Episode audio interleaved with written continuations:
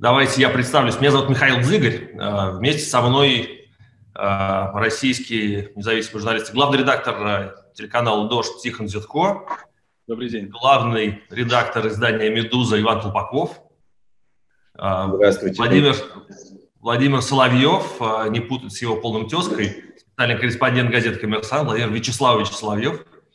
Добрый день. И вместе с нами незримо присутствует э, лауреат Нобелевской премии мира Дмитрий Муратов. Он не смог сейчас подключиться, но э, передал нам свои вопросы. Okay. Поэтому давайте сейчас мы по одному будем задавать вопросы. Начнем как раз с вопроса э, Дмитрия Муратова.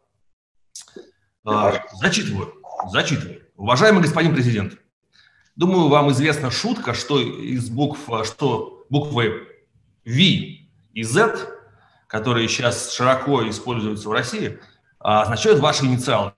Является ли, по вашему мнению, извините за прямоту, окончательное решение проблемы Зеленского, в кавычках, одной из основных целей нападения на Украину? Окончание решения не услышал. Одна из целей нападения на а. Украину а. – это устранение. Меня устранение? Ну, да. да ну, Простите, слышу не очень хорошо, тут у нас громко бывает.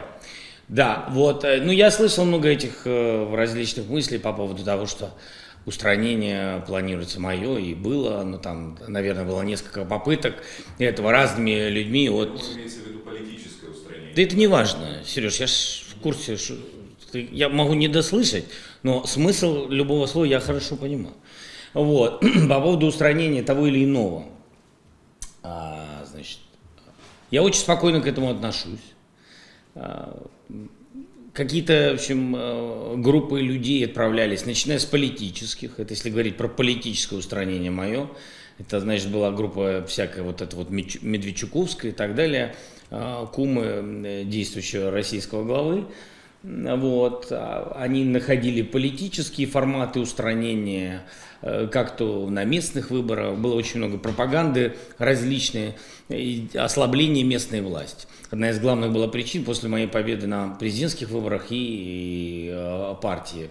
Э, партии сегодня монобольшинства. В общем, они понимали, что центральная власть теряется от такого крепкого, я бы сказал крепкого достаточно влияния российской политики на украинскую политику. Она была, и была мощная достаточно. Вот. Я, они, они э, избрали другую тактику, тактика победы в регионах. А почему? Потому что э, регионально э, что происходит? Как, я, я не знаю, как это у вас до конца, глубоко не знаю, я думаю, вы меня поправите. Но что было у нас? У нас на местах долгое время существовала мажоритарная система, а на местах, как правило, да, э, вот в выборах в парламент, а на местах, как правило, были э, те или иные группы финансовые, политические, такие, скажем так, закоренелые, я бы их назвал, политики, которые влияли и на правоохранительные органы на местном уровне, и на, на политику, на, да на все. И, соответственно, вы можете выигрывать и контролировать в нормальном, в демократическом смысле слова, контролировать власть, центральную власть, иметь те или иные полномочия, которые вам народ на легитимных, э, справедливых выборах дал, но на местном уровне можете ничего не решить. То есть вы можете делать реформы, которые просто туда не доходят. Знаете, такой очень друж, политический друшлаг. Значит, тебе кажется, что ты сейчас пришел, у тебя куча идей, амбиций, огромная энергия и достаточно молодые люди. Я сейчас не про возраст, а про команду людей с, головой молодой, да, вот, и светлой. Но ты не можешь добежать до регионов, потому что просто там все это заблокировано. Поэтому они избрали такую тактику, они регионально оставили, э, оставили большое, большое влияние. Большое влияние. Мало того, нам известно, как они там пробовали скупать франшизы других партий на местном уровне. Денег там а, много, и, насколько мне известно, Российская Федерация по тем или иным каналам всегда всегда помогала этой политической структуре. Затем а, первые шаги мы видели в тех или иных советах, районных или областных, они выходили с какими-то ультимативными вещами. Это я по поводу политического устранения. Где-то там заблокировать, где-то снести представителей правящей партии, ну и так далее и тому подобное. Где-то, в общем, а, вводить те или иные значит, э, аспекты, что та или иная реформа не должна действовать, так как у нас путь к децентрализации власти, мы тут на месте сами, сами разберемся. Такие вещи были с местных, в общем, это была их идеология, и с местных советов пойти дальше к перевыборам в парламенте. Это произош, происходило, перевыборы в парламенте они очень, очень хотели, объединялись даже, значит, скажем так, левые с правыми, со всеми возможными даже посередине. Объединялись, чтобы сделать, ну, снести, собственно говоря, а, управляемость процесса. Почему? Потому что мы сейчас плавно перейдем и там, к, не знаю, к домыслам или к реальности физического устранения. Потому что когда Э, нестабильная ситуация в стране, нестабильная экономика, все валится, хаос в, в, э, в Верховной Раде. У нас демократия в Украине, вам это хорошо известно, у нас там какие-то забастовки начинаются, и пошло э, с, с этих местных советов к земельным реформам, с земельных реформ к банковских реформам, это то, что мы проводили и провели, к, к управлению водными ресурсами, очень много вещей сделали, которые, к сожалению, сейчас в силу войны отложенные, отложенные на полку, даже которую не видно в нашей, так сказать, а, сегодня комнате. Вот, чуть дальше отложено, но все это, конечно же, придет. Ну и, в общем, эта дестабилизация нужна была только для того, чтобы, имея крепкую региональную силовую управляемость, перейти к тому, чтобы партии раскололи монобольшинство. Хаос в экономике страны и нестабильность политической политического духа в Украине и в обществе приводили бы все равно к эскалации со стороны Российской Федерации и э, правления сегодняшнего президента Российской Федерации. Просто они бы могли бы тогда э, страну нашу оккупировать гораздо быстрее. Это точно входило в планы. Мы имеем данные дело, дело даже не, не в данных разведок других стран. Прежде всего, нашей разведки, прежде всего, нашего понимания – вообще культуры и духа, как вообще к политике Украины относятся. То, что, к сожалению, не видит самостоятельность Украины, это вообще вся трагедия наших э, с вами, я не знаю, можно ли говорить с вами, наверное, с вами, да, потому что два общества есть, прежде всего это народы, а потом уже власть. Вот я считаю, что это трагедия, вот это произошла. То есть э, невосприимчивость нас а, а об отнош... как то есть как самостоятельного государства. Не восприятие этого, а, а именно восприятие чего-то Э, чего-то, какого-то продукта и, в общем, э, какого, какой-то части чего-то, какого-то большого организма, который, во главе которого видит себя действующий президент России. Ну вот, собственно, мы не считаем себя атовизмом, считаем себя все-таки самостоятельным государством с большой глубокой историей и с нравственностью. Ну и с моральной, про мораль и объединение говорить нечего. Я думаю, что мы показываем сегодня, как это на самом деле. Вот, соответственно, я закончу эту мысль, которую с вами начал. Может, долго, ну уж простите. Да. А, к тому, что эта дестабилизация не прошла, а в планах э, и в планах э, внутри нашей страны, тех групп политических, про которые я вам сказал, и в планах внешних групп э, именно Российской Федерации, а эскалация входила в эти планы. Я не знаю, что там наверх в России доповідали, як буде російською? Докладывали. Значит, я не знаю, что там докладывали наверх, но я думаю, что сказали, что мы вас тут ждем, ждем с цветами, с улыбками. Э, ситуация очень плохая. Э, значит, президента действующего не поддерживают, партию действующую не поддерживают. Можно.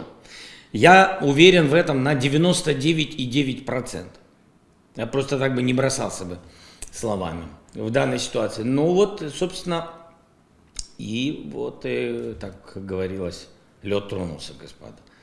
Вот. И тогда уже, когда увидев, что немножко не так идет, э, естественно, параллельный, параллельный выход, конечно же, был э, максимально нейтрализовать тех, кто стабилизирует ситуацию во власти. А когда война, ну кто может гарантировать стабильность? Может только президент, потому что военное положение в силу полномочий в силу действующего законодательства независимой Украины. Вот так. Владимир Александрович, я бы хотел спросить э, как раз о том, что происходит в эти дни, а, о боевых действиях, о войне. Мы видим, что в последние недели одна из самых э, страшных горячих точек – это Мариуполь. А, мы знаем и о том, что город практически полностью разрушен, и о гуманитарной катастрофе, а, которую переживает население Мариуполя. Однако, а, тем не менее, кто контролирует сейчас э, город? Приходят противоречивые на этот счет сообщения. Можете ситуацию? Да, противоречивости нет. Хаос информационный, он понятен, в силу чего вызванный. реальность такова. Город заблокирован российскими военными. Заблокированы все въезды и выезды из города Мариуполь. А, далее э, заминирован порт. Далее э, гуманитарная катастрофа однозначно внутри, в городе, потому что заехать продукты питания, лики, лики, лекарства, лекарства э, продукты питания, вода, лекарства не, не, невозможно. А, российские военные именно обстреливают обстреливают гуманитарные, гуманитарные грузы, конвои, они обстреливают, убивают водителей. Что происходит с этими грузами, я вам не могу сказать. Многие из них были отвезены назад. То есть вот это наше направление, Запорожское, Бердянское, все в а, области, Запорож, Запорожской области, все это, все это направление сложное, там 100-120 километров, сложнейших вызовов, э, это а, постоянно идут обстрелы. Вывоз разными средствами было э, достигнуты какие-то договоренности, деблокация во время выездов гражданского транспорта, пассажирского, из Мариуполя в сторону Украины происходил. Силовой вывоз людей из Мариуполя, из Мариуполя не в нашу сторону, в сторону так сказать, обратную, оккупированную, в сторону, куда показывала, куда вывозила Россия со своей, со своей тоже силовой происходит. По нашим данным, более 2000 детей вывезено, а это украдено, значит, потому что их э, не, не, неизвестно нам точные локации всех этих детей, они там возятся как с родителями, так и без, и, и просто. Ну, в общем, это, это катастрофа. Я вам не могу передать, как это вообще выглядит. Это, это страшно. И, э, значит, они это, это держат их как за э, души для обменного фонда, Значит, э, то есть они, ну, нет там культурных достаточно там слов, только эмоциональные буквы сейчас выскакивают, к сожалению. Э, вот, ну, э, так как мы с вами откровенны, я, в принципе, всегда стараюсь быть откровенным. Вот, и, так что, вот, внутри есть наши войска, это по поводу того, что почему хаос информационный. Потому что внутрь Значит, э, там, где они могут зайти, там они зашли, российские войска. В какую-то часть города они не зашли, потому что есть наши ребята, которые отказались выходить на их призывы. Мало того, э, их семьи обращались ко мне, этих ребят. Я э, разговаривал с этими ребятами. Мало того, я говорю, я говорю с ними. Мы там пару раз, там, ну, раз в два дня точно я выхожу на связь, очень стараюсь вот, находить на это время. Для меня это важно. Я, я им тоже говорил, что я все понимаю, ребят, я все понимаю, мы обязательно вернемся, но если, если, если, вы, если вы чувствуете, что вам нужно выйти, и вы, вы чувствуете, что это так правильно, и что вы можете выжить, и сделайте это. Я понимаю, как это выглядит для военного. Сделайте. Они сказали, что... Но я им дал это право выбора. Они сказали, смотрите, мы не можем, тут раненые люди. Мы не бросим раненых. Мало того, они сказали, мы не бросим убитых. Чтобы вы поняли, в городе валяются трупы на дорогах, тротуарах. Просто валяются трупы. Их никто не убирает. Российских солдат и граждан Украины, всех. Это толпы, то есть не толпы, извините, я не могу про людей сказать кучи, кучи, я не могу найти русское слово правильное.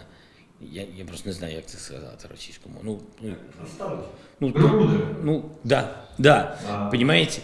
Э, вот это страшно выглядит, а наши военные не готовы оставить даже мертвых военных. Выйти их где-то, как, э, извините меня, как кого-то там, не хочу говорить, а похоронить, закопать, как мусор, они не готовы. Причем не офицеров, а всех. Вот, поэтому они защищают город и защищают раненых, и защищают мертвых, которых они хотят похоронить. Мы хотели вывести. Мы трупы, мы их просили дать нам вывести трупы. Нам не, да, не дали вывести ни трупы, ни раненых, никого. Я не знаю, везут ли они русских солдат, я не знаю, везут ли они в, ту, в другую сторону, куда они вывозили наших детей. Мне, мне неизвестно. Эта информация, там она разная, тоже имеет такой блуждающий характер с точки зрения правды и справедливости. Вот, поэтому я не готов тут подписаться под этими словами. Но все остальное, то, что вы услышали, это, это правда. А, то, что касается противоречивых сведений, в том числе о количестве погибших, особенно э, разные оценки с российской стороны, с украинской стороны по поводу количества погибших э, российских солдат. А, почему такие разные оценки? Что происходит с телами российских солдат, которые погибли? Вывозят ли их на родину, хоронят ли их на месте? Есть ли у вас какие-то, раз у вас есть оценки, списки этих погибших? Составляются списки. Наши ребята составляли по, я знаю, составляли списки военные ребята, все, кто а, в полоне, в плену, да, все, кто э, в плену находится, эти все списки есть, данные эти есть, я не знаю, кого интересуют ли они всех, политику, я думаю, они не очень интересуют, а с точки зрения их родителей, конечно же, Просто ну, безнадежно же так невозможно жить, надо понимать информацию. Э, многие родители думают... Будете вы публиковать или можете передать кому-то? Я думаю, что все списки, я э, боюсь признаться, но мне кажется, что все списки у российской страны есть. Где-то что военные наши же обращались к ним а, по поводу обмена, так же, как и российская сторона обращалась к украинской стороне. А чтобы вообще говорить о каких-либо обменах, показываются списки. И списки показывались. Мы, мы примерно понимаем, э, ну, на, мы, не, мы не держим в секрете, в секрете, кто у нас э, военнопленные. Ну, там, в большинстве своем. Вот. И поэтому списки передавались. Я, моя реакция, на, как мне обратились военные, сказали, какое мое решение. Я им сказал, что э, я считаю, что предложение было первое, давайте всех на всех поменяем. Я, я считаю, что не обязательно действовать какими-то канонами общепринятыми, мол, дождемся конца войны, или надо, чтобы еще вот-вот набрать там. Я, я не понимаю, зачем это. Я считаю, что есть договоренность менять всех на всех. Вот есть там сегодня столько-то, давайте поменяем на столько-то. Неважно.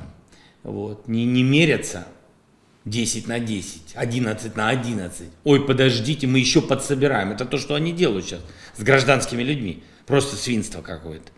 А вот. Э, я вот э, сказал, что если они будут воровать детей, мы, мы, мы э, всячески, конечно же, ну, смотрите, это все закончится тем, что не будет никаких переговоров, ничего не будет. Мы отовсюду повыходим, мы ни о чем не будем с ними договариваться, мы ничего не закончим и никого не поменяем. Потому что это скотство я видел в Минском процессе, я назвал это скотство тогда, мы договорились с Путиным в 2019 году, что мы поменяем всех на всех – ближайшие два месяца. Встреча у нас была в декабре. У нас был прекрасный обмен, по-моему, 100, 100, 110, по-моему, людей. Оставался еще список, значит, э, с их стороны. Все никак они не могли дать, кто же их люди у нас в тюрьмах и, и, и так далее и тому подобное. Я, я наши списки мы передали, копию давали СММ ОБСЕ и э, копии все я отдал, так как там были еще и, и, и по крымским ребятам были вопросы. Я передал на всякий случай, мы передали списки туркам, немцам, французам, русским. Всем передали специально СММ ОБСЕ, да, и специально, чтобы не было потом никаких вопросов. Все закончилось, никого они нам не поменяли, никаких всех на всех не, не сработало тогда. Ну вот. Вот, поэтому сейчас с, с обменами вот такая история. Информация по поводу, значит, закончу эту мысль, перепрыгнул, sorry. Значит, а, информацию по обменному фонду нам нечего скрывать, ну, э, я не знаю, насколько она публична, я, честно, не задавался пока этим вопросом. Знаю, что спросила та сторона, мы передали списки, бог его знает. Вот. Надо ли оно им? Я просто не уверен, что им эти списки надо. Потому что как только появляются какие-то эти пацаны, там просто дети. Особенно вот эти третий, четвертый год. Или, вот я просто вообще удивлен, что такое. Вот. Я, не, не, мы, некоторые из нас как, какие-то периоды в жизни закончили в 2003-2004. Там люди такого года рождения. Вот. Я поэтому думаю, что они не хотят показывать, что с трупами. И я не совсем понимаю, как они их, э, ну, мы, там, там есть специальный процесс, как э, эти люди, мы хотим их передать, мы хотим отдавать, мы не, мы не хотим держать ну, трупы, вы же это прекрасно понимаете, мы хотим, чтобы они уехали. Вот, они сначала отказывались, потом там еще что-то, потом какие-то мешки нам предлагали, еще. Слушайте, ну это, смотрите, это все выглядит, ну, я, я даже не знаю.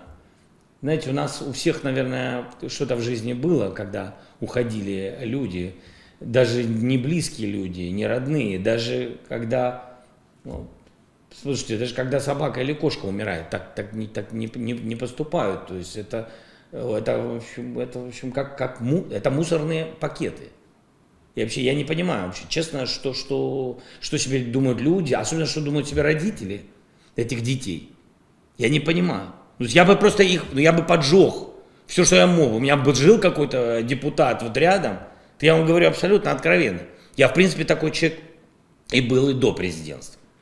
У нас бы люди набили бы морду такому главе там района или чего-то, если, если при, привезли в мешке что-то или не хотели забирать, или скрыли. Как это мать там, кто бы ни был. Это я вам говорю, как президент воюющей страны с русскими солдатами, которые сюда пришли, и мы их ненавидим. То, что они делают. Но я, послушайте, но есть же как бы в ненависти, это война. Но это же не, не, не, не, не скот. Это же не скот. И, и, и э, поэтому это все меня очень, конечно... Почему это страшно все? А я вам скажу. Потому что страшно... А страшно потому что, когда отношение такое к своим, то какое же отношение ко всем другим? А мы точно не свои для правительства России. Вот это страшно.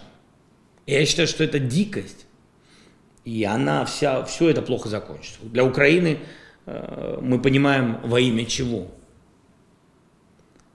А, а что, что вот у вас, у вас, ну, я не хочу вас обижать, простите, если я буду говорить у вас, я просто не знаю, как по-другому сказать. Говорю, как есть. Вот что у вас в стране происходит в России, для меня это, общем, непонятное непонятная э, вся эта история, трагедия. Трагедия, да. И которая влияет на нас. Я поэтому так обеспокоен. И много очень детей этих, не знаю, либо они там э, присягу давали, либо там обещания, много этих детей, которые не знали, куда они едут. Ну, конечно, многие говорят глупости и врут. Там а сначала там, да, с перепугу, не знают, что с ними будет. А потом, когда видят, что к ним нормальное отношение – насколько это возможно нормально. Потому что война по-разному бывает. То, то многие шокированы, и все их телефонные звонки их родителям и так далее, и заберите нас, и как они бросают танки, и огромное количество перехватов, просто огромное количество звонков того, что они говорят, мол, так и так, я сегодня прострелил себе ногу, а значит Паша там какой-то, он сломал себе, и это, в общем, ну смотрите, идет колонна 200 танков, на наши подорвали 30. Все, считайте, колонны нет. 70 танков бегут. Они не воины. Их заставили. На убой послали и все. Вот как есть. Но, к сожалению, вернемся к тому, как, как, какие последствия результаты для нас. А результаты Мариуполя нет. Просто нет. Волновахи просто нет. Городов под Киевом, Киевской области, наших небольших городков, которые все, как я думаю, как и у вас возле столичных городов, это, как правило, городки небольшие, но, как правило, там все живут, дачи загородные, и так живет и местное население, ну и дачи и так далее. Этого не существует. Выжженная земля. Просто выжженная земля, абсолютно. Это выглядит, ну, я думаю, вы какие-то фотографии видели, но вы все не видели. Мы даже все не можем это показывать. Это невозможно показывать. Потому что это невозможно для нашего населения даже показывать все. Как это выглядит. Вот просто нет домов. Вот в Волновахе просто ничего нет. Никаких улиц, никаких домов, ничего нет. Мариуполь за счет того, что это большой город на полмиллиона населения. Вы представляете, город полмиллиона населения, 90% зданий поражено. По, по, их нет. Ну как, они сожжены или нет. Но там хотя бы многоэтажки, и вы можете себе представить, что тут было. А в городах таких, как вот Волновах и так далее, там просто нету ничего, абсолютно. А вот это отношение, то есть они э, едут и выжигают. Просто выжигают. Я даже не знаю, кому когда-либо так э, российская армия относилась. Никак, я не видел это. Может быть, я просто был тогда э, совсем молодым человеком, и войну в Чечне я так глубоко не помню всех э, кадров. Там, там страшно было, но там, ну извините, но это просто эти объемы невозможно сравнить на сегодня. На сегодня, так там две войны было. Нельзя сравнить. Мало того, я вам скажу, невозможно сравнить объем того, что было за 8 лет и за 4 недели. Это невозможно сравнить. То, на что там говорили, что на Донбассе, с нашей стороны или там временно оккупированных территориях, это, это ничего, чтобы вы понимали, по сравнению с, с тем, что сейчас у нас тут происходит. Просто ничего. Вот просто по какой-то причине, по какой-то причине вчера прилетело 6 ракет во Львов. 6 крылатых ракет. Вот, вот ну, ну, по какой-то причине какое-то, что-то там военизированное они искали такое, что прилетело 6 этих. Что сделано? Значит, бьют там по, по различным нефтескладам, нефтебазам. Прекрасно понимают, что сейчас посевная. Какое отношение это имеет, даже если бы они говорили про какие-то милитаризированные истории и действия, какое отношение к посевной это? Имеет, мы, Украина кормит э, э, там, часть Европы, там пол арабского мира. Что ты? Это э, вы же с арабами в хороших отношениях. Сама же и Российская Федерация. Ни у турков, ни у кого подсолнечного масла, зерна, ничего нет. Ничего нет. Мало того, нельзя даже сказать, что почему это правда. Потому что не, вы, не дали вывести же грузы зерном. Просто не дали вывести. Для этих всех стран. Не дали вывести. Извините, мы вас перебьем. Да, а, меня так и надо перебивать. Это правда. Да. Мы поняли, да. так и будем, видимо, Это нормально. Эм, э, господин президент, эм, как с 24 февраля 2022 года изменилось ваше личное отношение к россиянам? Остались ли у вас в России люди, э, чье мнение для вас по-прежнему значимо. И самый сложный вопрос, как вы считаете, удастся ли когда-нибудь э, украинцам и россиянам нормализовать отношения? Значит, первое, э, несмотря на то, что я президент и должен быть достаточно прагматичным человеком, отношение после 24 числа ухудшилось, ухудшилось очень сильно, э, потеряна, потеряна эмоциональная составляющая к Российской Федерации, к народу, даже к народу.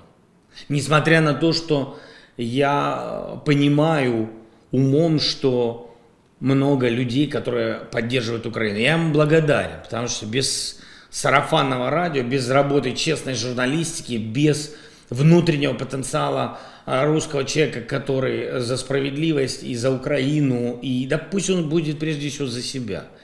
Это значит будет за Украину в данной ситуации, потому что война на, на нашей территории не принесет ничего хорошего этому русскому человеку, если он отдает себе отчет, конечно. Отношение ухудшилось у всех населения. Есть безвозвратность, я вам скажу, как там, я вам скажу, вы сейчас, наверное, поймете. А, в 2014 году, когда все началось, районы а, русскоговорящие, скажем так, районы Украины, или русскоговорящие семьи, если хотите, а, вот, все испытывали надежду, что это вот, вот, вот сейчас-то закончится. Сейчас-то закончится, что вот много всего и произошло недопонимание, и долгие годы, и нарастало, и так далее. Вот часть вот этих семей, мы, мы, вот они верили, что еще можно все, что-то как-то можно. Вот именно так, вот как я вам говорю, вот так вот что-то как-то. Без конкретики, потому что, потому что война. И точно было понимание, что что-то как-то нужно. У меня было понимание, когда я пошел в президенты, потому что я, я, я, я, я понимал, что нужно сделать все, чтобы остановить войну, абсолютно. И нужно бороться с пропагандой, своим примером. Надо показывать, что ты хочешь изменить, изменить страну, изменить отношения с соседями, вернуть все, так сказать, в каком-то смысле даже вернуть все назад, каких-то смыслах. До 2014 года найти понимание, сесть за стол переговоров. Сегодня за этот месяц э, глобальный исторический, культурный произошел раскол. Глобальный. Да не просто война, это, в общем, я считаю, что все гораздо хуже. Я, вот. Люди э, какие-то в России остались. Ну, вот, во-первых, мы с вами говорим, да, и во-вторых, есть люди, которые поуезжали из России. Я не, я не за то, что я поддерживаю их отъезд. Это их внутреннее принятое решение. Есть люди культуры, люди искусств, которыми можно, можно найти те или иные аргументы. Скажем так, они сами найдут. Они читающие процент нации, который разберется. А, но глубокое разочарование в, в том, что высокий уровень населения поддерживает в России в силу различных причин. Я даже не хочу говорить, что это информационно, промывка мозгов. Смотрите, это же с одной стороны да, но с другой стороны пропаганда. Но ведь это же тоже оправдание ведь. Ну давайте честно, это же оправдание.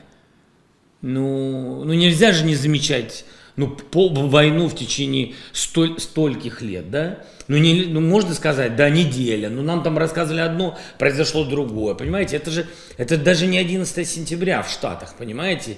Та, там трагедия, которую все увидели. Да нет, и не взрывы домов в Москве, которые вы помните, и, и так далее. Это, это же не так, это же не один шаг, это 8 лет, черт побери. Это же долго. За 8 лет люди начинают заканчивать школьное образование. Можно повзрослеть, образ, образоваться, можно выучить предмет. Можно стать профессионалом в любом виде. Я бы просто пошел бы в журналистику, пошел бы в следователь, я бы сам нашел, я бы копал, если я действительно хочу понять, что с этим делать. Но если я не хочу, то я не хочу, мне легче поддерживать действующий режим. И я считаю, что вот это то самое страшное разочарование, которое произошло, разочарование, перешедшее в ненависть народов. У меня нет ответа, как это можно вернуть. У меня нет ответа, вообще вернется ли это когда-либо. Я не пророк, и это решать будут как раз те люди, которые ну, Смотрите, я вам так скажу. Еще несколько месяцев, вот я вам честно скажу, у каждого в семье будет потеря. Та или иная.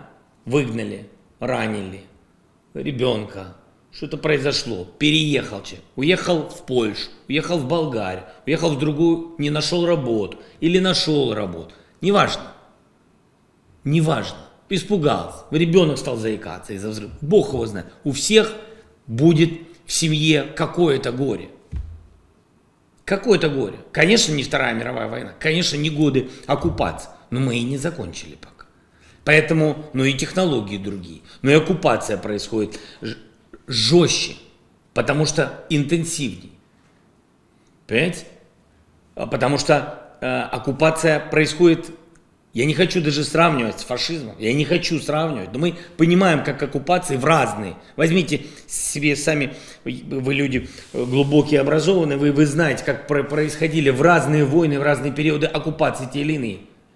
Невыгодно было стирать с лица земли города, потому что ты когда оккупируешь, надо, чтобы там кто-то жил, работал, тебе же там будут трусы твои стирать, ты военный, ты солдат, ты же там стоишь, кто-то это должен делать, мыть, убирать, готовить жрать, где-то жить, кинотеатры работали во Франции и так далее. Ну, понимаете, это, это, ну как, здесь не так, вообще не так.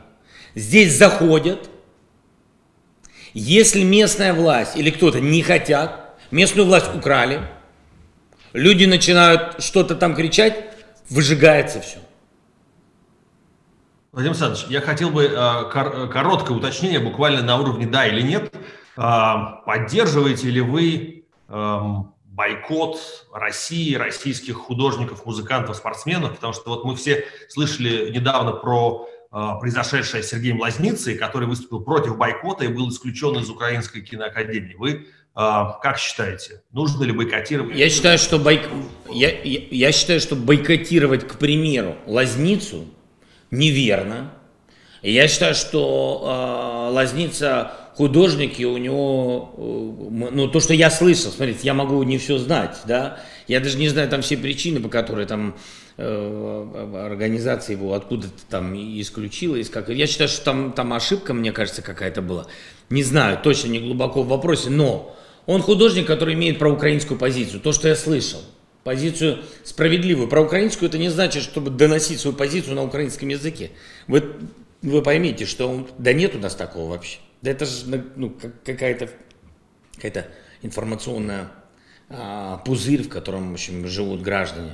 А вот, поэтому, ну, я имею в виду граждане России, им рассказывают, что в общем, на каком-то там языке. Я спокойно говорю с вами, и когда со мной кто-то переходит, со мной говорит по-русски, в Украине я перехожу на русский язык, я президент. Я считаю, что президент, вот как он себя ведет, так можно понять, если народ его поддерживает, ну, значит, народ это и поддерживает, спокойно к этому относится. Вот. Но ненависть ко всему русскому будет расти, однозначно. Я это скажу, извините, я вместо да или нет чуть-чуть чуть дольше, потому что иногда э, значит, э, уводит мысли в сторону. Такой день сегодня, я немножко разобран. Э, не спал нормально. Вот. Поэтому вот по лазнице я ответил, что-то хотел вам сказать. По поводу, по поводу языка. Хуже всего русскому языку сделал Владимир Владимирович Путин я считаю, непоправимый ущерб. Э, конечно же, люди будут стесняться за пределами России говорить в каких-то обществах иногда по-русски. Так и будет. Это такое происходило после э, той или иной войны, которая была, э, в которой, результатом которой был признан конкретный агрессор да, в мире. вот и все. Поэтому непоправимость этого точно он, он сделал, ну, на долгие годы точно. Э, все люди, которые у нас, вот когда мы говорим вот эти вот, вот я ее бросил, эту мысль, а начал, вот эти вот города, как я вам сказал, э, русскоязычные семьи, и даже если видели какую-то нить, то вы понимаете, что стерты с лица земли именно вот эти города, именно вот эти семьи, именно, они дважды бежали. Смотрите, в 2014 году, когда все это началось, мы перевозила страна в Мариуполь, прежде всего, перевозила Донецкий государственный университет и так далее, перевозили высшие учебные заведения, а, образовательные там различные колледжи, школы были перевезены, спортивные секции были перевезены, люди переезжали. Куда? Люди верили, как я вам сказал, что вот-вот закончится и мы вернемся. Люди были в разных городках, близких к временно оккупированным. Представляете, что у них две иммиграции, которая закончилась смертью. Сейчас они там заблокированы. Кто не выехал. Так скажите мне, как можно относиться э, к э, истории, связанной с, с русской культурой или с русскими, или в принципе с русскими? Это же ну, это очень сложный вопрос. Поэтому я боюсь, что это надолго. А вот по поводу, вы сказали, спортсменов бойкотировать или нет, да? Смотрите, я считаю, что а, ты не можешь ощутить эту боль, в которой мы, но ты должен хотя бы знать, хотя бы знать и почувствовать на себе хоть какой-то дискомфорт, тогда ты сможешь понять, что ты не такой, как все, а тебя твое правительство сделало изгоем. И поэтому а, международное бойкотирование тех или иных российских спортсменов, которые не имеют к политике никакого отношения, решение верное, потому что, к сожалению, они имеют отношение. Они, может быть, даже там не, не чувствуют это до конца.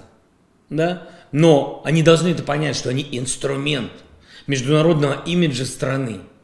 И если а, происходит изоляция, культурная, спортивная, та или другая, изоляция, то а, тех, кто там остается, я имею в виду, конечно же, не тех граждан, как, которые выехали, культурные деятели, режиссеры, журналисты или спортсмены покинули, уехали в другую страну жить и, э, и так далее, и, и никто ничего не... Естественно, это их право. Это их право. Пускай живут, работают, развиваются и так далее. Они, они, это их, их право. Но сказать, что они все невиновны до конца, это тоже нечестно. Потому что если человек свой голос нигде, хотя бы один раз, хотя бы один пост в соцсетях, хотя бы один раз вышел на площадь, не надо поджигать автомобиль кому-то, не надо стрелять ни в кого, не надо принуждать вот если ты там не убил царя родного, тогда ты нам не друг. Да нет. Нет, ну просто поддержать. Просто сказать. Просто сказать, что я не могу так. Я не хочу так. Я хочу, чтобы мой голос был услышан. И даже если меня услышал один человек, это все равно будет плюс один, а не минус. И фразы, что нас все равно не услышат, нас не поможет, это не, не работает, это несправедливо. Поэтому бойкотирование именно для того, чтобы поняли, что когда там умирают, ну, вам должно быть хотя бы дискомфорт. Господин президент, а от гуманитарной, а, этой очень важной составляющей, я бы хотел а, перейти к не менее, как мне кажется, важной, к дипломатической, потому что переговоры идут, они начались довольно быстро, а, но о существенном прогрессе мы узнаем, вот, например, от из заявления или вообще о каком-то прогрессе заявления а, президента Турции Эрдогана, который сказал, что говорил, во-первых, о том, что обсуждаются шесть пунктов в этих переговорах российско-украинских, а во-вторых, что по четырем есть прогресс, это пункты, которые касаются не вступления Украины в НАТО, демилитаризации, гарантии безопасности и защиты русского языка, а вот по статусу Донбасса и статусу Крыма прогресса пока нет.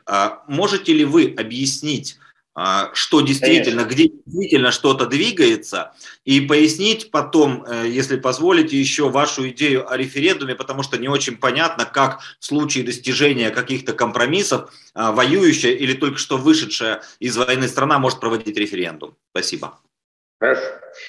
Первое, что касается пунктов. Почему э, строится та или иная риторика на шести пунктов? Потому что прежде всего ультиматум, а именно первая бумага была ультиматум со стороны Российской Федерации, она была, я бы не назвал ее даже э, бумажный ультиматум, это был публичный ультиматум, насколько мне известно, где-то, где-то как обычно, это где-то слилось в информационное поле, а, в общем, там были вот эти пункты, о которых вы сказали. Примерно такие же они были пункты. Там, правда, была еще фраза демилитаризация, денацификация, очень много всего с «д» связано. вот. И мы ничего, кроме как э, впрыск, просто чтобы немножко оживить информационное поле, что Россия что-то делает и задает повестку дня, и ничего кроме этого в этом не видел. Еще одна информационная пуля. Мы во время минских переговоров к этому привыкли. Они всегда отправляли тот или иной формат, когда затягивали процесс. Это говорило о том, что они затягивали процесс, потому что они хотели в течение быстрого времени Значит, нас оккупировать. Сразу показали, что мы сейчас сделаем. Вы же знаете, да, что мы нашли парадную форму у военных. Я не знаю, вам известно это или нет, но это чуть-чуть смешно, как они готовились. Ну, смешно, если бы не было так трагично, да, к параду на Майдане независимости. В общем, вот танками пройти на третий или четвертый день. И вот, э, э, вот, поэтому, значит, это, это, это брызги, значит, реакция э, Турции, она несколько некорректно.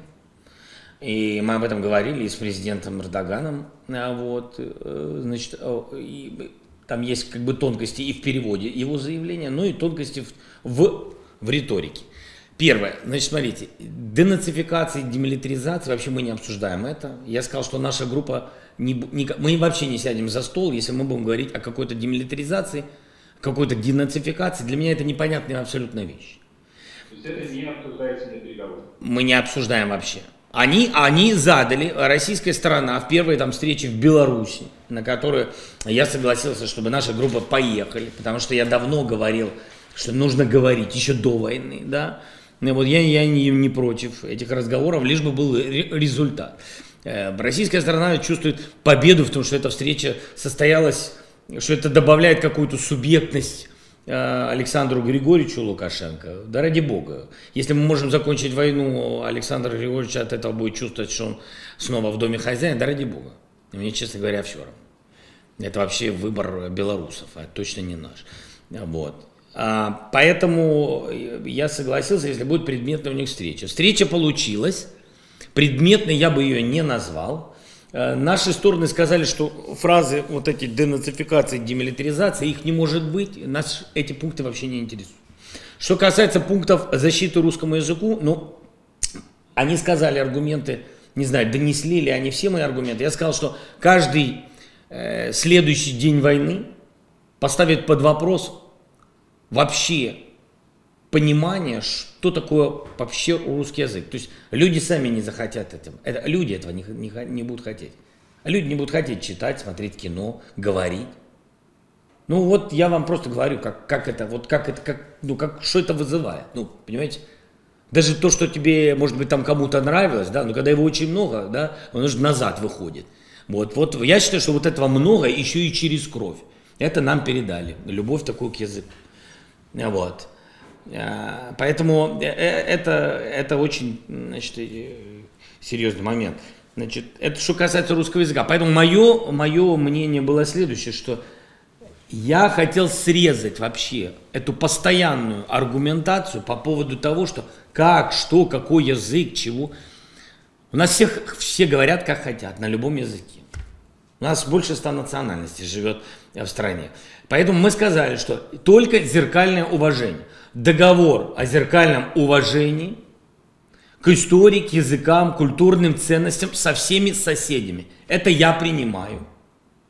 Это я принимаю. Я уверен, что наш народ это примет, если захочет. Потому что все это все равно будет так или иначе голосоваться народными избранниками. Значит, что это значит? Перестать играться, так же, как и, и венгры играются с этим немножко, но меньше, вот, а Россия больше. Перестать играться по какие-то закрытия школ в Украине. Хотите э, русскую школу, кто-то хочет говорить там а, по-русски учиться – приватное, пожалуйста, открывайте, но с условием. Вы открываете у нас, мы открываем у вас. Что-то мы там издаем, значит и тут издаем. Отношение какое хотите к русскому языку, это ваш язык, государственный язык Российской Федерации. Все должно быть справедливо. Вот, уважайте нас, наш язык государственный, украинский. И все. Не надо говорить, что это недоязык или что-то еще, что это язык людей, которые э, там неграмотные. Я готов поспорить с теми, кто это говорит, с любым, в принципе, российским политиком, поговорить на тему количества прочитанной литературы и так далее, лично, тет-а-тет. Пообщаться, причем на русском языке. А потом попробовать с ним же поговорить и по-украински. Вы сейчас, вы сейчас, я прошу прощения, просто а, а со стола смахнули а, как минимум три пункта, насколько я понимаю, из тех, которые озвучивались, что о них идут переговоры. Демилитаризация не обсуждается, денацификация, что бы это ни значило, не обсуждается, русский язык не обсуждается. А что ж тогда там обсуждается? Русский язык обсуждается, как я, как я вам и сказал, уважение к языкам народов соседей. Меня интересует такой договор, я хочу его подписать. Меня, хочу его подписать со всеми соседними странами. Меня интересует Россия, Венгрия, Польша. У нас много разных исторических вопросов. Румыния и так далее. У нас много разных вопросов. У нас много меньшинств национальных. И этот договор будет достаточно для уважения тех или иных э, языков внутри нашей страны, так и зовне, внешне, да, внешне. Поэтому э, вопрос языка, я уверен, уйдет с повестки, потому что будет решен таким договором договора. Четвертая история – это э, гарантии безопасности и нейтралитет, безъядерный статус нашего государства. Мы готовы на него идти. Это самый главный пункт. Это был первый принципиальный пункт для Российской Федерации, насколько я помню. И насколько мне помнится, что они из-за этого начали войну. Это сейчас потом они стали в ультиматумы добавлять пункты. А всего они сказали, что расширяется НАТО, и была безблоковость что, собственно говоря, было в Конституции Украины, была безблоковость, а потом вы, значит, там э, решили идти куда-то, вот, мы не согласны, куда вы идете, и это вне наших договоренностей с Западом, вот, которым уже там столько-то лет, да, а, а, и поэтому вопрос этот главный, из-за этого мы защищаем свою безопасность, сказала Российская Федерация, ну, правительство, да, вот, поэтому этот пункт пункт гарантии безопасности для Украины, а так как они говорят, это и для них, и для них, он понятен мне, его обсуждают, он глубоко проработан. Но меня там интересует, чтобы это не были, э, знаете, как пусть еще одна бумажка э, а-ля Будапештский меморандум и так далее. Поэтому нас интересует, чтобы эту бумагу, эта бумага превратилась в серьезный договор, который будет подписан, это я сейчас перейду к референдуму, да, который будет подписан, э, там, где пункты гарантии безопасности всеми гарантами этой безопасности, обязательно должен быть ратифицирован в парламентах стран-гарантов, это два, и обязательно должен быть референдум а, в Украине. Почему? Потому что ну, у нас есть закон про референдум, мы приняли его. А, вот. А, изменение э, того или иного статуса, а гарантия безопасности предполагает нейтральный статус, а это изменение конституционное. Понимаете, да? Это конституционное изменение. Это две сессии. Ну, я просто, смотрите, когда встречались наши ребята, с, наша группа с группой российской, они не глубоко вообще были в материале. Я вам скажу, это мягко говоря, не глубоко. Что такое две сессии? По-другому Конституцию нельзя поменять. Две сессии – это год. Представляете, насколько это все может быть долго. Это я вам говорю не про референдум. Это я вам говорю вообще про конституционные изменения. Референдум – шаг быстрее, чем Конституцию изменить. Вот о чем я говорю. То есть им нужно, э, российской стороне нужны гарантии, что это произойдет. Поэтому, поэтому референдум, что только народ может принять решение, что будет вот такой статус и такие гар- гар- гарантеры. Референдум произойдет в течение нескольких месяцев, а изменения в Конституции будут проходить минимум год, согласно действующего законодательства нашего.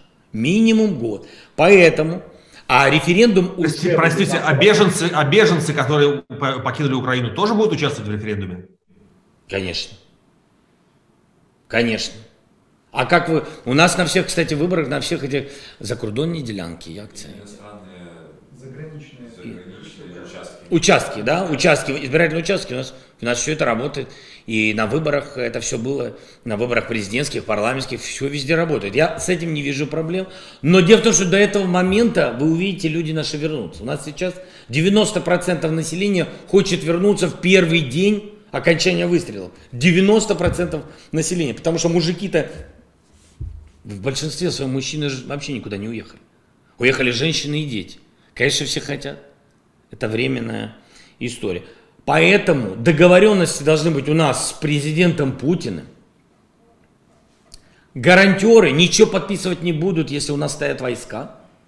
Почему я считаю, что войну можно быстро закончить и тянет только Путин и его окружение. Вот. А потому что никакой гарантер, какой Джонсон, Байден, кто сядет, Дуда, кто, кто сядет, Тур, этот Эрдоган, кто сядет о чем-то говорить если стоят войска. Как, кто что-то подпишет, ничего не будет. Это невозможно.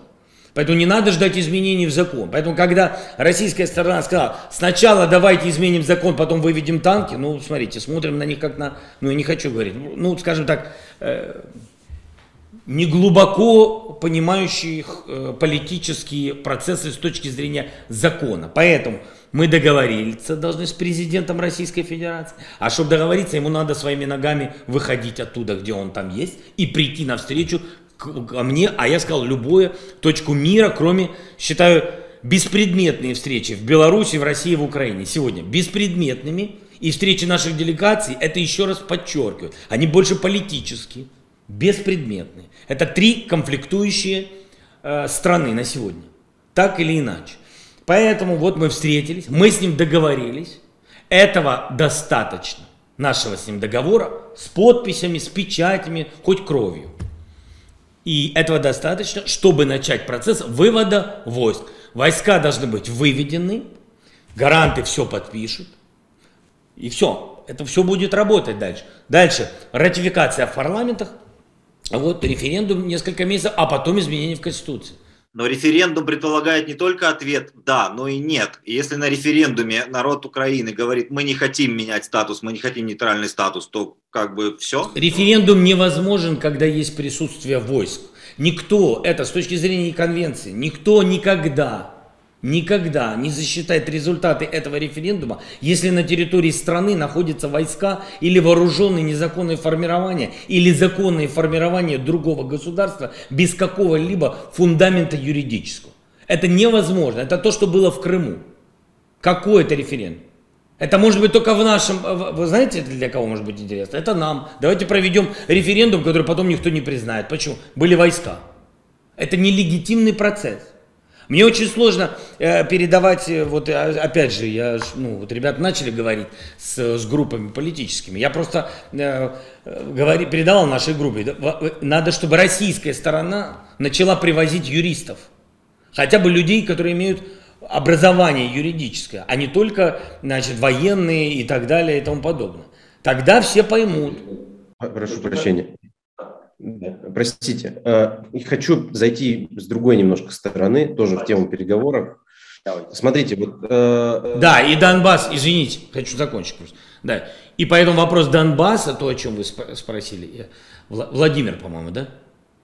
Да, задал вопрос. Поэтому Поэтому, значит, гарантия безопасности, то есть нейтральный статус, поэтому взаимное уважение, где поднимается вопрос языков, поэтому, э, значит, э, ну только не только языков, культур, традиций и так далее, они же там поднимают вопрос уважения церквям, хотя мы не должны в это лезть как государство.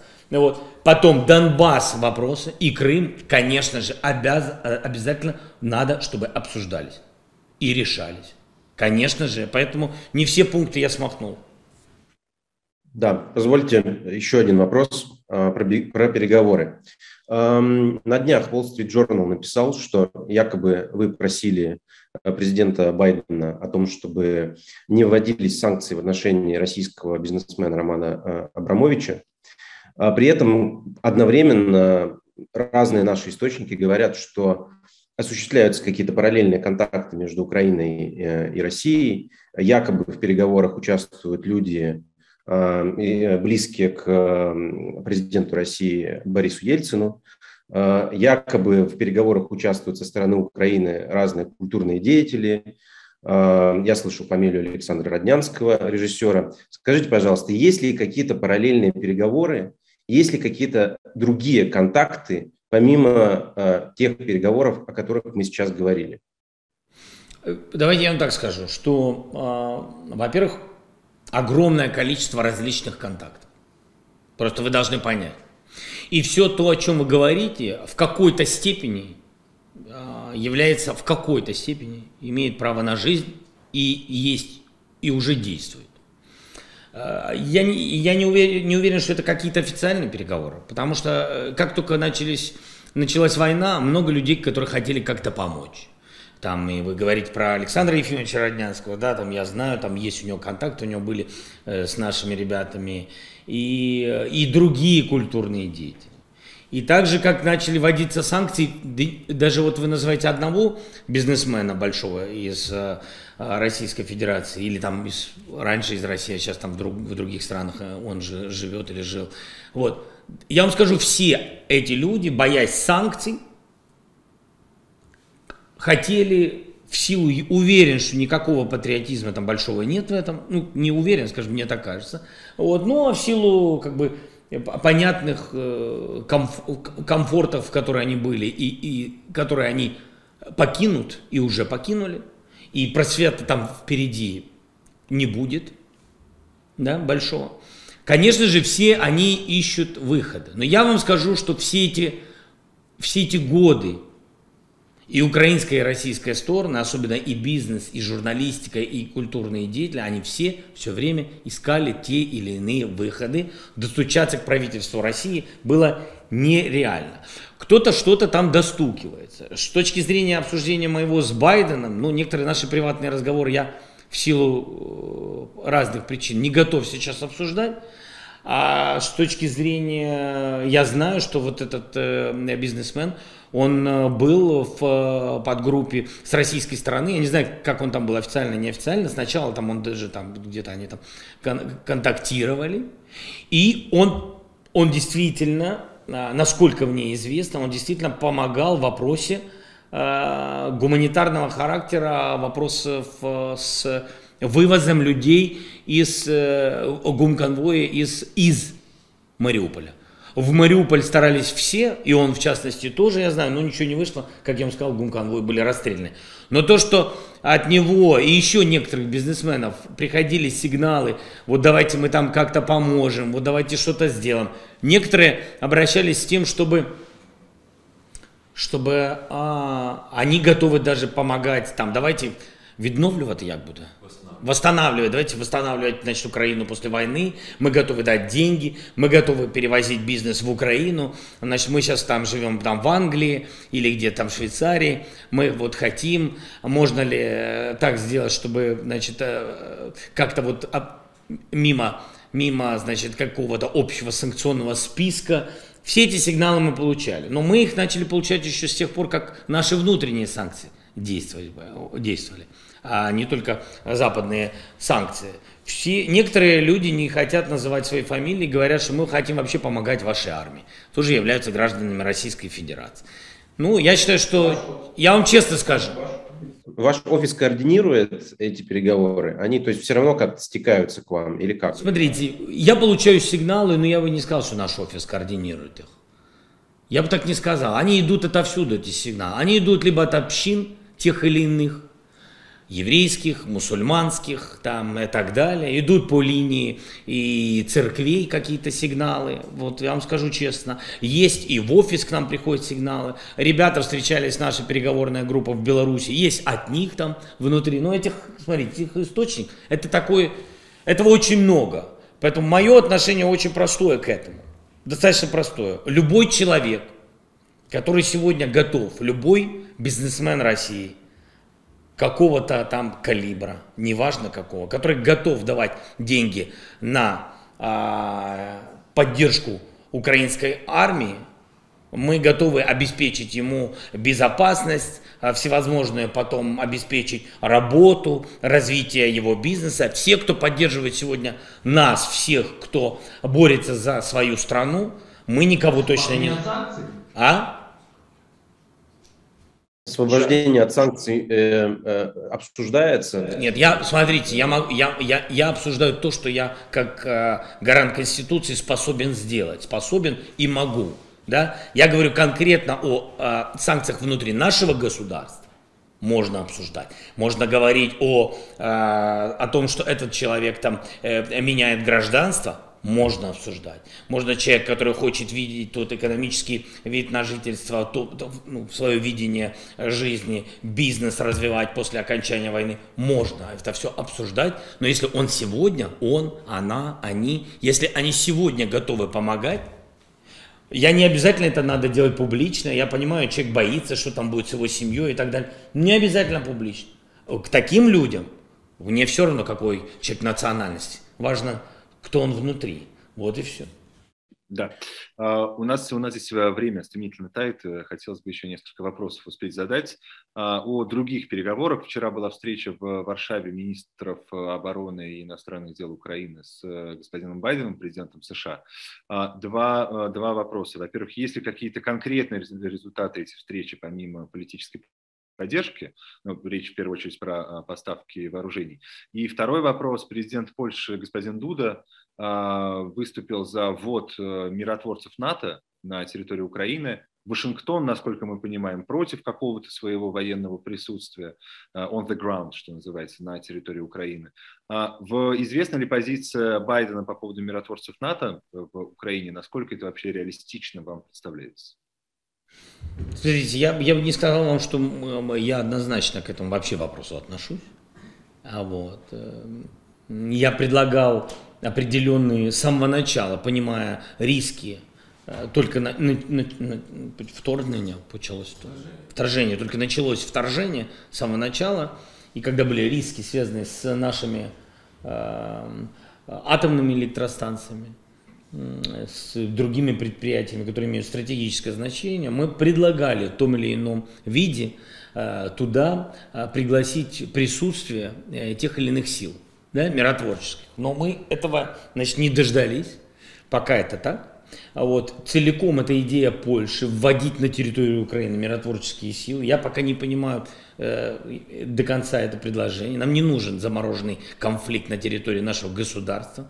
Поэтому я, в принципе, это при нашей встрече с польскими коллегами объяснил. Я знаю, что они продолжили свою риторику. Вот. Ну, к, к счастью или к сожалению, ну, ну, пока, в общем, это наша страна наших граждан, и я президент. Пока мы будем решать, будут ли тут какие-то силы, те или иные. А вот.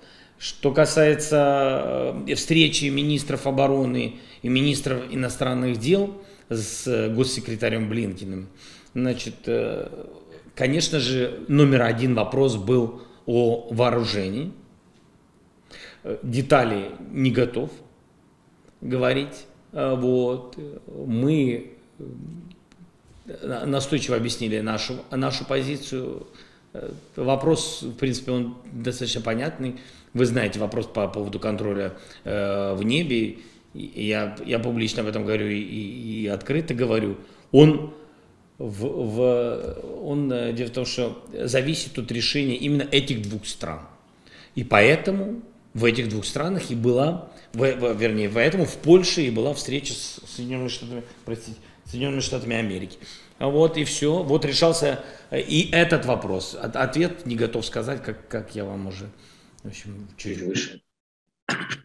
Господин президент, а я хотел бы вас попросить прокомментировать документы, которые обнародовала а, Минобороны России, документы, датированные 22 января за подписью а, Николая Балана, согласно которым как заявила российская сторона, из которых следует, что вооруженные силы Украины планировали упреждающий удар, планировали первыми напасть на Донбасс. Вот объясните, пожалуйста, что это за документы? Ну, это фейковый какой-то документ. Не было, конечно, никаких планов не было. Я это говорил, начиная с 2019 года, опять же, и президенту э, Путину, и потом по всем этим разным каналам, которые вы сегодня говорили, и другим каналам, я передавал, что мы не собираемся военным путем забирать наши территории. Я хочу с вами договориться. Мало того, я хочу найти формат, в котором пожить какое-то время. Я хотел пожить какое-то время в отношениях между Украиной и Россией до вот этого вторжения. Поэтому я искал разные варианты. Поверьте мне. Вот просто, вот если вы мне сейчас назовете, назовете страну, имел ли я с ними переговоры, готовил ли я бумаги для э, Российской Федерации, для того, что вот вы назовете, поверьте мне, не будет десятка стран, с которыми я не провел переговоры и не старался выйти на какие, какую-либо встречу, на какой-либо формат с президентом Российской Федерации. Вот, несмотря на то, что кто-то там мне говорил, да это унизительно, нельзя все время, значит, говорить об этой встрече. Для меня не было унизительно, потому что я знал, чем все закончится, и мы к этому пришли. Вот. И вот я хочу, значит, по поводу этой фейковости. Вот знаете, как э, по поводу Балана... Эти документы, их не существует? Я не знаю, что это за документ, мне сложно вообще сказать. Если бы я увидел, я вам ответил. Фейковость всех документов, которые говорят о нападении на Донбасс, 100%. И вообще это нацгвардия, да? Имеется в виду бывший начальник нацгвардии, бывший руководитель Микола Балан. Ну, в жизни такого не было бы. В жизни бы такого не было. Силовой путь, путь в Донбасс. У него нет на это даже полномочий. А? Нацгвардия. Нацгвардия, которая входит в состав, вы, вы же понимаете, да, Министерства внутренних дел. То есть надо понимать, что Нацгвардия – Министерство внутренних дел. Значит, под подпись должна была быть министр внутренних дел. А министр внутренних дел какое отношение имеет к наступательным позициям? Вообще бред. Это раз. Второе, вот недавно был еще один документ, вот, вот этот я уже видел. Его показали как раз, вот, э, как вы вначале сказали, Соловьев, но не тот, да? Вот, вот так вот тот, а не этот, значит, продемонстрировал, мне показали Э, значит, документ, где мы, мой приказ э, да, по, по захвату Крыма. Я не знаю, вы видели этот приказ или нет? Не видели? Нет, мы не видели. Но везде показано, в общем, по телевизору показаны документы, что обнаружили. Там есть документы, так далее, у кого... Там, там, там, там еще ордена, которые Награды, предполагалось да. выдавать да, за, за взятие Крыма. И вот за это награду. Вот я хочу, чтобы вы обратили там внимание на одну вещь. В общем, э, я, конечно, Владимир Александрович, но так как там все выписано по-украински, на украинском языке, да, обратите внимание, там везде подпись моя стоит В.А. Зеленский. Ну просто А не существует. При всем уважении, ну там все там, по-украински, я ВО, якщо українською мовою. ВО, да, не существует ВА. Поэтому эти вещи, их очень много вообще. И вот как этот документ э, Балана и так далее. И вот этих вещей, их очень много. Владимир Александрович, вот хочется, хочется тогда еще, еще прояснить один момент. А, все мы помним... Зараз, зараз 13.30, зараз, секундочку. Окей. Ну, трішки, трішки, 10 10 минут, да? Ага, да. А, хочется уточнить историю про русский военный корабль. Все мы помним, а, в, в первые дни войны а, очень мощная история. Вы посмертно, кажется, наградили этих украинских да. военных, которые были на острове Змеиный, а потом появилась информация, что они все выжили. А, да. Расскажите, что на самом деле произошло? Живы они или нет? Кто, часть, кто пог... ушел? Да, часть погибла, часть была взята в плен. А, все, те, кто были взяты в плен, их поменяли. Произошел обмен на а, военных Российской Федерации. Россия вышла с этим предложением. Мы, не задумываясь, их обменяли. Вот и все. Те, кто погибли, пали смертную, погибли, они, собственно говоря, герои для нас. А тех, кто Значит, э, э, а, а выжили ребята, мы обменяли. Все. Мы два, два сделали обмен. Мне тогда ну, просьба прояснить еще один, а, еще один момент, который активно, активно поднимается российскими официальными лицами и поднимается российскими телеведущими. И об, об этом же, если не ошибаюсь, писала и газета Daily Mail. Володя Соловьев меня поправит, если я ошибаюсь со ссылкой. То, что касается биолабораторий, то, что все время, все время сейчас звучит в риторике российских властей. Можете пояснить? Да, это, это анекдот. Не, нечего объяснить. Ну нет у нас, ну мы с удовольствием. Смотрите, у нас нет ядерного оружия, нет химических биолабораторий и химического оружия у нас, у нас нет, у нас не существует этого. Если бы, наверное, такой был бы человек, как я в те времена, когда подписывало наше государство э, сдачу наших интересов, я это по-другому не называю, сегодня уже делая выводы, вот. Я бы так, так это все бы не, не, не отдал. Так же, как бы не отдавал бы вот эту историю, связанную, вот вам, значит, и, и флот, живите здесь, вот вам раздавайте паспорта российские в Крыму и так далее. Надо было тогда взять и честно поступить, сказать, что у нас тут много россиян, у нас тут, значит, в Севастополе тут живут, значит, наши, значит, моряки. И несмотря на то, что это ваша земля независимая, давайте примем решение – что будут здесь и украинцы, и русские, и будут действовать честно.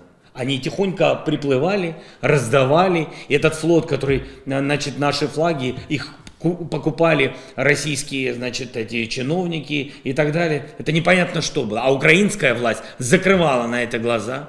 Абсолютно. Хамская и предательство, это было предательство, то есть это воровство территории со стороны России и абсолютное предательство со стороны Украины. Вот что это было в те 90-е годы по отношению Крыма и по отношению к своей независимой территории. Поэтому как и с этими лабораториями. Смотрите, мы вообще-то никого, честно говоря, вы же знаете, какой у нас народ. Я уверен, вы же все тут были. Как мы вообще кого-то могли бы химией какой-то травить? Да мы врагов никогда с врагами так не поступали. Философия ядерного, ядерного разоружения, философия верная, правильная и так далее. Но нельзя же за счет там, одни, одни, слабости одних значит, выстраивать э, свою империю. Это просто невозможно, потому что империя строится на экономике, а не на запугивании. Позвольте успеть задать вам еще один вопрос. Пожалуйста. Как бы вы сейчас сформулировали э, военную цель Украины? Как вы себе представляете, если вы себе ее представляете, военную победу? Да, уменьшить количество жертв максимально, сократить сроки этой войны, а, вывести войска Российской Федерации на компромиссные территории, а это все, что было до 24 числа, до нападения, пускай вернутся туда. Я понимаю, что освободить полностью территорию, заставить Россию невозможно. Это приведет к Третьей мировой войне. Я прекрасно все понимаю и отдаю себе отчет. Поэтому я и говорю, это компромисс, да, компромисс. Вернитесь туда, с чего все началось, и там попытаемся решить вопрос Донбасса. Сложный вопрос Донбасса. Вот для меня это, э, смотрите, я, э, ну как бы, мне не 70 лет, вот я так, вы поймете о чем я. Мне не 70 лет, у меня точно есть время, но я тут ненадолго, потому что, снова говорю, мне не 70 лет, и после меня придет человек достойный, я хочу закончить эту войну, я не хочу, чтобы у нас были сотни тысяч погибших, я этого не хочу. И поэтому силового нападения я не рассматривал ни на Донбасс, ни в Крым, потому что глубоко понимаю, сколько бы тысяч людей наших погибло, и какая была бы цена у этих территорий, пусть даже отвоеванных. Никто не знает. Вот сейчас русские зашли со своей мощью, и совсем, два, около 20 тысяч погибших, вот, со всей своей мощью. Они, извините меня, не вошли внутрь Киева. А внутрь пока... Киева? Пока, да, вы правы, пока не вошли. Но вы должны, вы должны э, понять, что они вряд ли войдут. Но если они войдут, вы точно должны понимать, что им тогда надо иметь 1100. Это невозможно по-другому справиться. С таким городом, просто с таким населением, Понимаете, да? То есть в Киеве живого населения, не уехавшего, 3 миллиона. Вы понимаете же, что это такое? А это же это просто огромное количество людей. Господин президент, мое пока не к этому относилось, не к Киеву. Я хотел сказать, что пока мы с вами говорим, пришла новость о том, что а, глава а, Луганской Народной Республики заявил о том, что намерен провести референдум о воссоединении, о присоединении, о вхождении в состав России. А, ну, предполагаю, что скоро, наверное, и а, власти ДНР последуют этому примеру. И какой тогда, а, какое тогда решение вопроса и обсуждение вопроса Донбасса может быть? Ну, смотрите, вы, как вам сказать, мы же с вами живем в неком пространстве, пытаемся жить легитимности, правильно? Я когда кто-то что-то говорит, это же надо, чтобы этот кто-то что-то представлял из себя или представлял ту или иную территорию на законном уровне, а закон в понимании международных институций, а не на отдельных там оккупированных частях. Поэтому что там кто заявляет, это как бы право каждого э, значит, человека, если это правда люди. Вот. Неважно. Мы слышали эти сигналы вот, от, от этих э, товарищей спортсменов. Мы их так называли в 90-е годы, когда был в университете, мы вот этих людей называли спортсмены. Это не те, кто медали, а просто они ведут себя так, как будто бы они великие.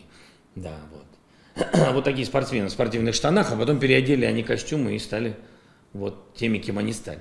Вот. Поэтому, ну он в спортивных штанах под этим костюмом и остался. И в спортивных штанах, и в майках там в, в полосочку. Вот, поэтому он там, я не знаю, что они там представляют и что они там заявляют. Наверняка согласен с вашей риторикой по поводу того, что э, за ним последуют и другие вот, офисы Российской Федерации на территории Украины. Вот. Но для меня это такой, в общем, как я вам сказал, SEO президента Путина. Я, пожалуй, об этом буду говорить с собственником этих людей, а не с э, товарищем, если вы не против. Владимир Александрович, представители вашего офиса говорили, что за последние недели вы пережили больше 10 попыток покушения на убийство. Что, что, что попытки что? Вы пережили более десятка а. попыток покушений. Вы можете рассказать об этом более подробно? Что, что это было, где, когда, как? Нечего сказать, правда. Наша охрана занимается этими вопросами и устранение э, проблемных элементов, которые приходят сюда на охоту. Вот. Больше нечего сказать. Я думаю, поскольку время у нас заканчивается, может быть, э, вдруг у вас есть какое-то какое-то обращение к тем гражданам России или к тем русским людям, которые будут смотреть в самых разных каналах, на самых разных платформах наш с вами разговор?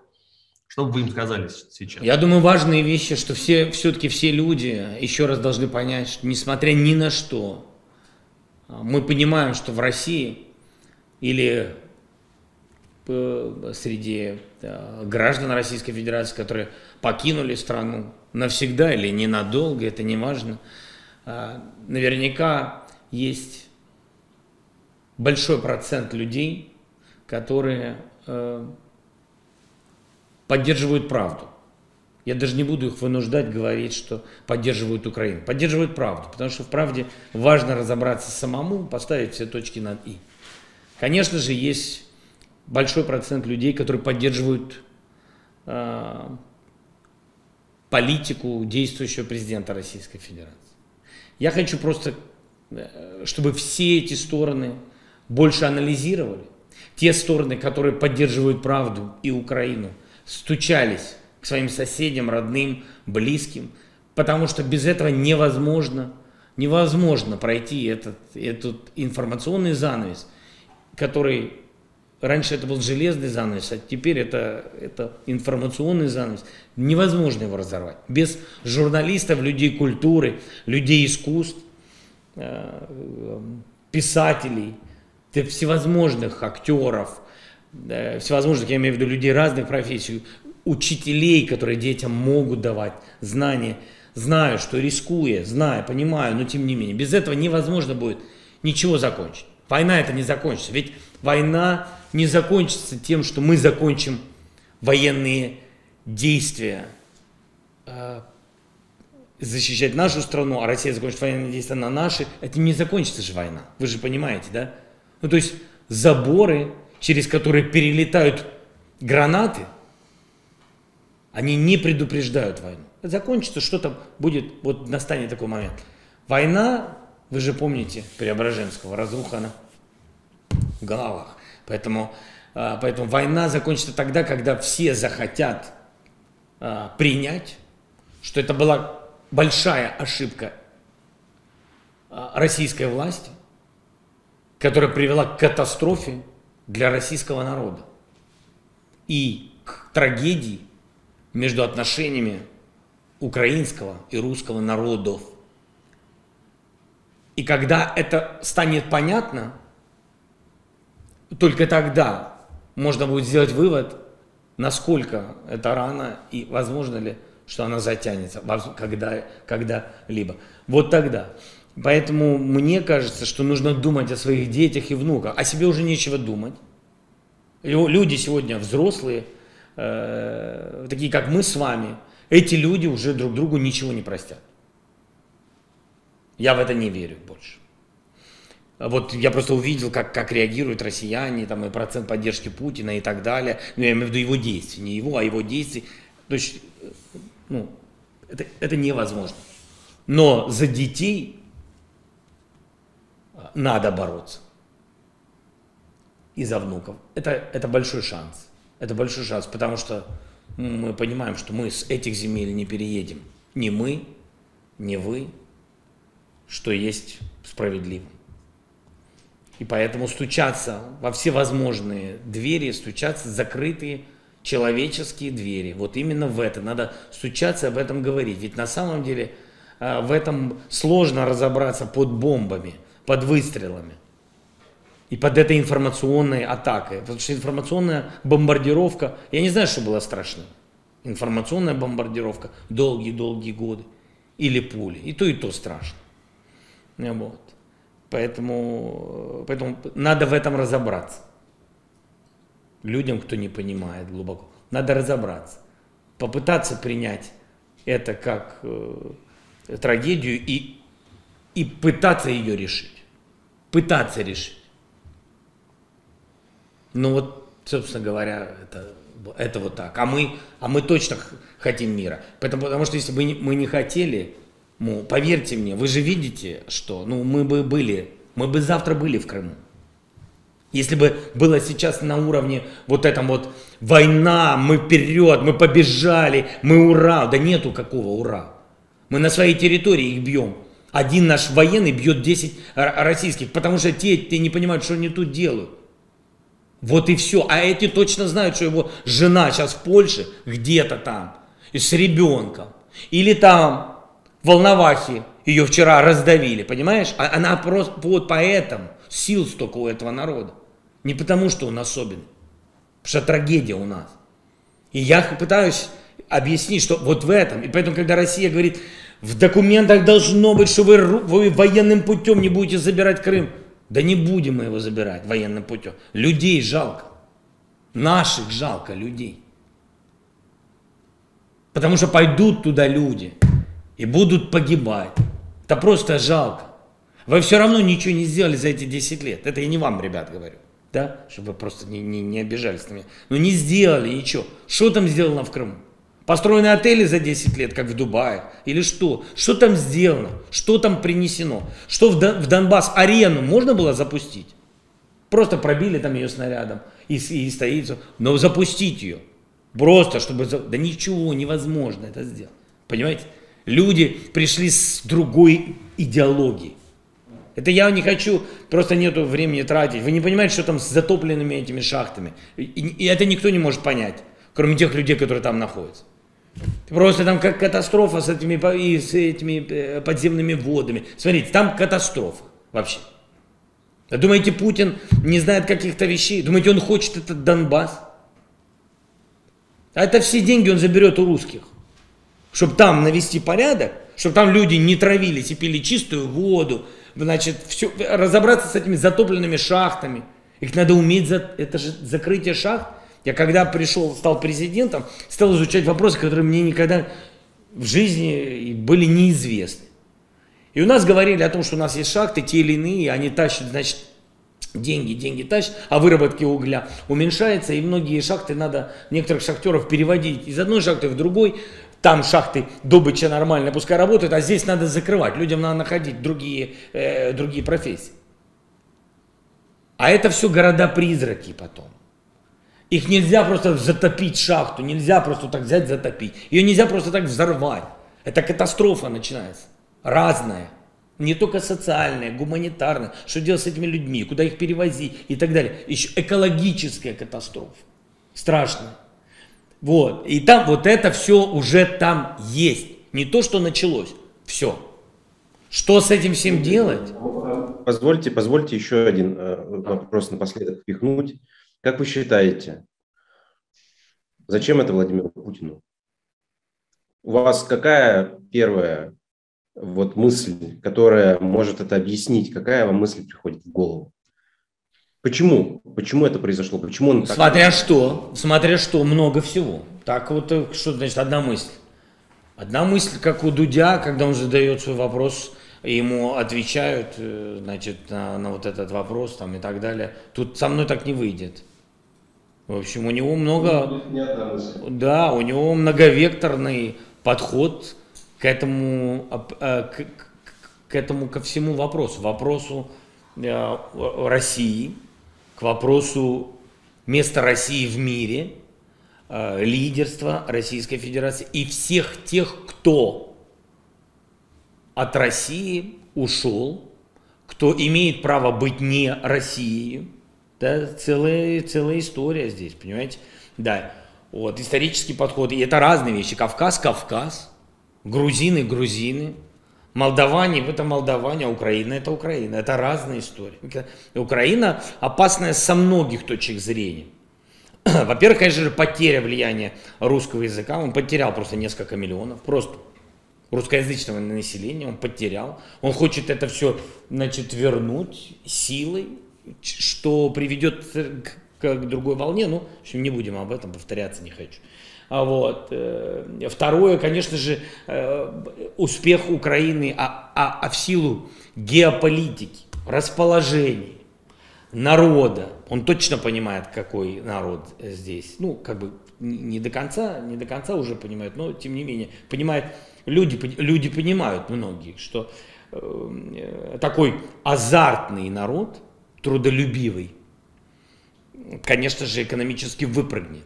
И понятно, что есть и экономические риски с точки зрения Российской Федерации, то, что посмотрят и подумают, а, как бы, а почему бы нам не попробовать, нам там рассказывали, что Евросоюз это, в общем, и, и не очень, и это, а, вот, а вот и очень. А вот смотрите, какие шаги. Потом, а, посмотрите, у нас же конъюнктура политическая меняется. У нас люди молодые приходят. Понимаете, это же, это же еще и по его внутреннему, я думаю, миру. А что с ним? А что дальше? А если там можно, а почему у нас в России нельзя, скажут люди. Ну, смотрите, ну много всего, почему так он действует. Амбиция вот это, что хочу Советский Союз, ну, а насколько она? Сколько там ему осталось жить-то? Да как любому человеку, я не, не то что, ну так любому человеку, которому 70-80 лет, ну сколько? Ну не 50 же лет жить, правильно? Ну и все. Поэтому планы э, сегодняшнего умиротворения, к сожалению, я считаю, что его планы, они не стратегические. Стратегия это что будет через сто лет с государством, которое он возглавляет четверть века. Вот это я ему никто я имею в виду, что не советчик, и русскому народу точно не советчик. Но я считаю, что это стратегия. Стратегия, что будет не после меня, а стратегия, что будет после пятого человека, такого как я, что будет через пять поколений. Где мы будем? Вот меня интересует, что будет с Украиной. Меня это интересует как гражданина, для своих, своих детей. А если меня не интересует, ну, то Франция, Италия – Швейцария, дети туда, внуки туда, Великобритания и так далее. Не вынужденный выезд. Я не сравниваю это с э, диссидентством или миграцией, вынужденный. А именно когда у меня планы такие. Тут наколбасить бабок и, и, и, и туда. Тогда это другой подход. Тогда нужно сегодняшнее, чтобы запомнили, чтобы был монумент, мавзолей, памятник, грамота. Тогда так, тогда грамота. Я сегодня вижу в этих поступках грамоту. Даже не вижу памятника. И считаю, что это ошибка. Но считаю, что не, не, не, не, не его одна ошибка а окружения. Он в этом, в этом. Понимаете, в этом. Вот помните, э, значит, ну ладно, не буду сравнивать с этим руководителем, его уже нет, поэтому бог с ним. Бог. Поэтому все его вот эта многовекторность и так далее, и Абхазию, и все это, все потеряет, конечно же, Россия. Все это потеряет. Но проблема же в чем? В том, что а как потом тем людям сживаться? Это же так же, как, как нам с вот этими, э, с, с Донбассом, которым 10 лет мыли детям в школе, кто мы, какие мы там нацисты, а как нам потом с этим? В этом проблема. Это я, это я вам отвечаю на вопрос, а что дальше? А что будет через три поколения, пять? Это проблема. Что ж толку повбивали гвозди, раскололи это все. Это же надо все теперь как бы, кто-то это должен делать, понимаете? Вечеринка была хорошая, ребят, а кто убирать будет? Коллеги, давайте на этом закончим. Спасибо большое. Да, спасибо, Владимир Александрович. Удачи вам.